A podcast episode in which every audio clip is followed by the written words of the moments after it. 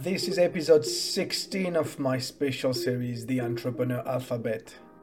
I created this series so you can understand what it takes to be a successful entrepreneur and therefore make sure you stop being the bottleneck in your business.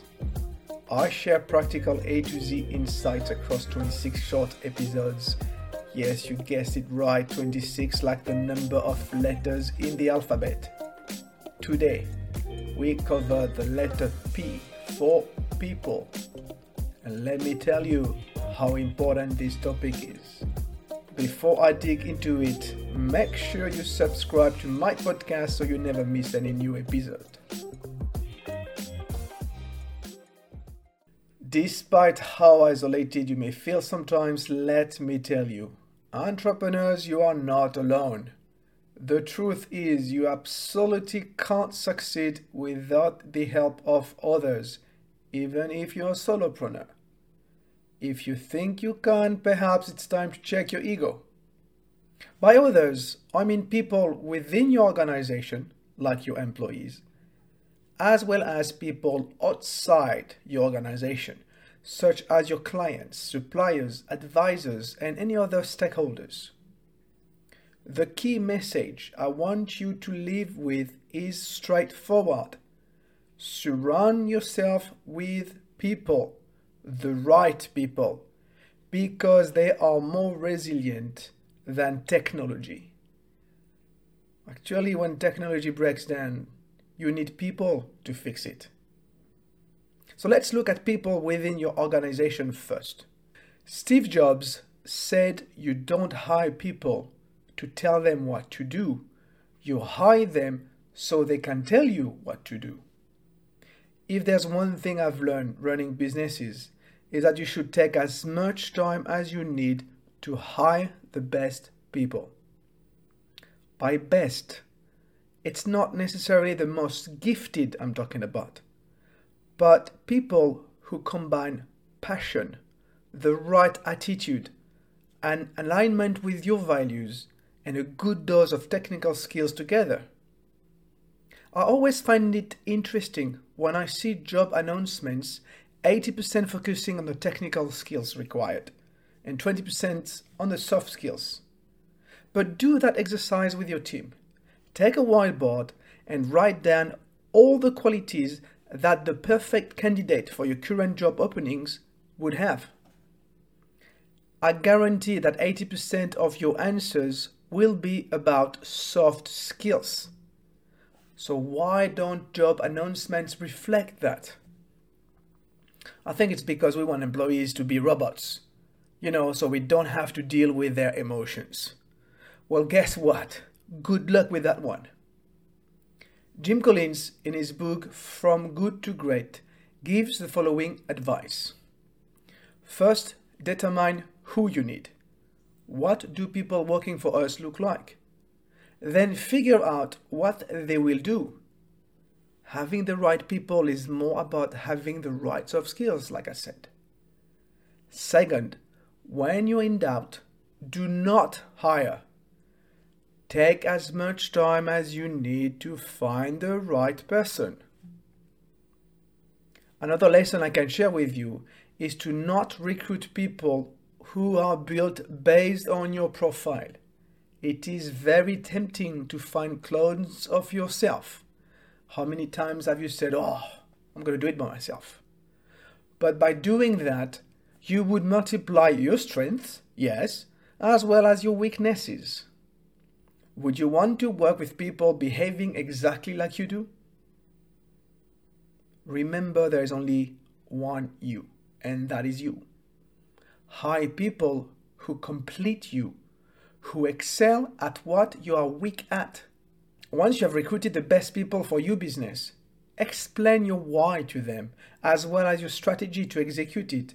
Show them trust, empower them with responsibilities, make them accountable for their decisions, then let them do what they came to do and just be there to follow through and help. Sofia Pauls, co founder of Finders Seekers here in Finland, says in episode 52 of Interviews Cracking the Entrepreneurship Code. My task is to bring other people up. It's a very powerful thing to know about yourself. Once I realized that leadership is to make sure that I have super clever people around me and I just need to make them bloom, you really become a coach in the organization. Make your employees bloom means to empower them. A common bottleneck symptom is to not delegate decision making authority to your people. What's the point of hiring people if you don't trust them with making decision? Yes, they will make mistakes. So what? They will also make many better decisions than you would, and they will respect you for giving them the chance to do so. It's time for a short announcement. Over the years, I've learned three critical things about entrepreneurship. One, being an entrepreneur is a calling. Two, entrepreneurship is a mindset. And three, the biggest risk you face as an entrepreneur is becoming the bottleneck in your business. When you're the bottleneck, you're stuck. And when you're stuck, your business is stuck. So if it happens, you need to A, work on your mindset and make sure it's back into the right place. And B, implement specific tactics to get unstuck. In my new ebook, I share eight of those tactics which will help you unlock situations and strive as an entrepreneur. Watch out, it's not just another ebook. It's based on hundreds of conversations with entrepreneurs on my podcast with my clients and peers. It contains 8,055 words over 38 pages. Each tactic comes with a set of practical tips or exercises so you can immediately apply the tactic into your business. Grab your copy of my free ebook, 8 Tactics to Strive as an Entrepreneur, on my website. You will find the link in the show notes. And now let's go back to the episode. I have another recommendation for you. I was talking about surrounding yourself with people outside your organization. Well, you must know when your experience is no longer enough and when you need people from outside your organization, as I said, to help you and bring them on board. I know accepting external help is not necessarily easy, but nevertheless, you must learn to be humble about the fact that you need advice and that you require the help of others because people outside your organization are very valuable as they bring a different perspective on your situation. In addition, they may have dealt with similar issues you're facing right now and therefore can provide you with some practical tips on how to tackle them. There's no need to reinvent the wheel.